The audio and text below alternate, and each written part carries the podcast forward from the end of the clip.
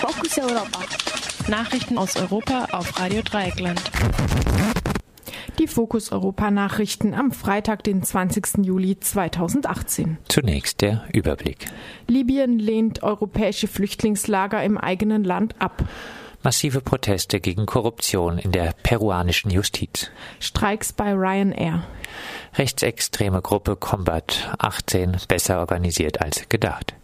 Der libysche Regierungschef Fayez al-Sarraj hat sich gegen die Errichtung von durch die EU finanzierten Flüchtlingslagern im eigenen Land ausgesprochen.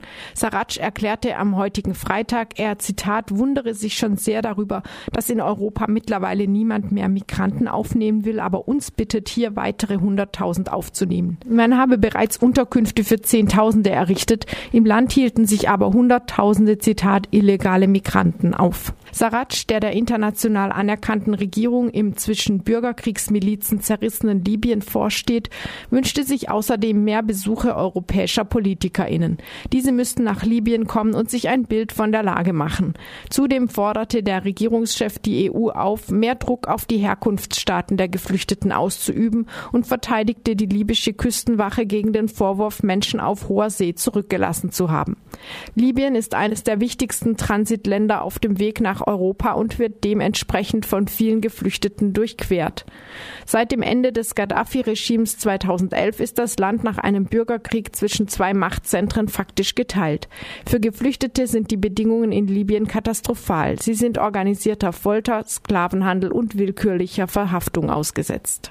In der peruanischen Hauptstadt Lima und anderen Städten protestierten am gestrigen Donnerstag mehrere tausend Menschen gegen Korruption im Justizapparat. Auslöser war die Entlassung des Justizministers Salvador Eresi, der Telefongespräche mit einem der Korruption verdächtigten Richter geführt hatte. Die Aufnahmen der Gespräche gehören zu den Ermittlungen der Polizei gegen bestechliche Richterinnen, denen enge Kontakte zu Politikerinnen vorgeworfen werden. In diesen Gesprächen ist unter anderem zu hören, hören, wie die Juristinnen sich über mögliche Jobs und Aufträge für Freundinnen unterhalten. Für den peruanischen Präsidenten Martin Vizcarra sind die Ermittlungen gegen Bestechung in der Justiz ein erster Ernstfall seiner angekündigten Antikorruptionspolitik. Vizcarra ist selbst der Nachfolger und ehemalige Vizepräsident des wegen massiven Korruptionsvorwürfen zurückgetretenen Pablo Kuczynski. Bei der Billigfluglinie Ryanair wird ab diesem Freitag gestreikt. Heute mussten bereits 24 Flüge der Airline zwischen Großbritannien und Irland als Folge der Arbeitsniederlegung der irischen Pilotinnen gestrichen werden. Am Dienstag nächste Woche wollen die Pilotinnen erneut streiken, bevor dann am Mittwoch die Flugbegleiterinnen in Italien, Spanien, Portugal und Belgien in den Arbeitskampf eintreten.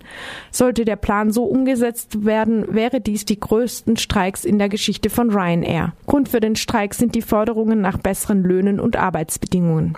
Verglichen mit den Kolleginnen bei anderen Fluggesellschaften verdienen Ryanair-MitarbeiterInnen deutlich weniger. Viele der FlugbegleiterInnen und PilotInnen sind zudem nicht bei Ryanair selbst angestellt, sondern müssen als Scheinselbstständige und LeiharbeiterInnen arbeiten. In Deutschland wollen die in der Gewerkschaft organisierten PilotInnen von Ryanair bis Ende des Monats über einen unbefristeten Streik abstimmen. Erst Anfang des Jahres hatte Ryanair überhaupt Gewerkschaften anerkannt, nachdem zuvor jahrelang massiv gegen Arbeitnehmervertretungen vorgegangen wurde. Nach Recherchen des ARD-Magazins Panorama ist das rechtsextreme Netzwerk Combat 18 besser organisiert und vernetzt als bislang vermutet. Neben der Organisation von Mitgliedern und der Verwaltung der Mitgliedsbeiträge haben die Recherchen auch ein Handbuch zutage gefördert, in dem die Struktur und Umgang der Mitglieder untereinander geregelt sind. Zudem haben 25 Personen regelmäßig seit 2013 Beiträge an ein vom bekannten hessischen Neonazi Stanley BR geführtes Konto überwiesen. Die Behörden gehen derweil nach wie vor von Einzelpersonen und Kleingruppen aus, nicht von einem handlungsfähigen Netzwerk, berichtet unter anderem der Spiegel. Bereits vergangenes Jahr wurde allerdings eine Gruppe von Anhängern von Combat 18 an der deutsch-tschechischen Grenze gestoppt.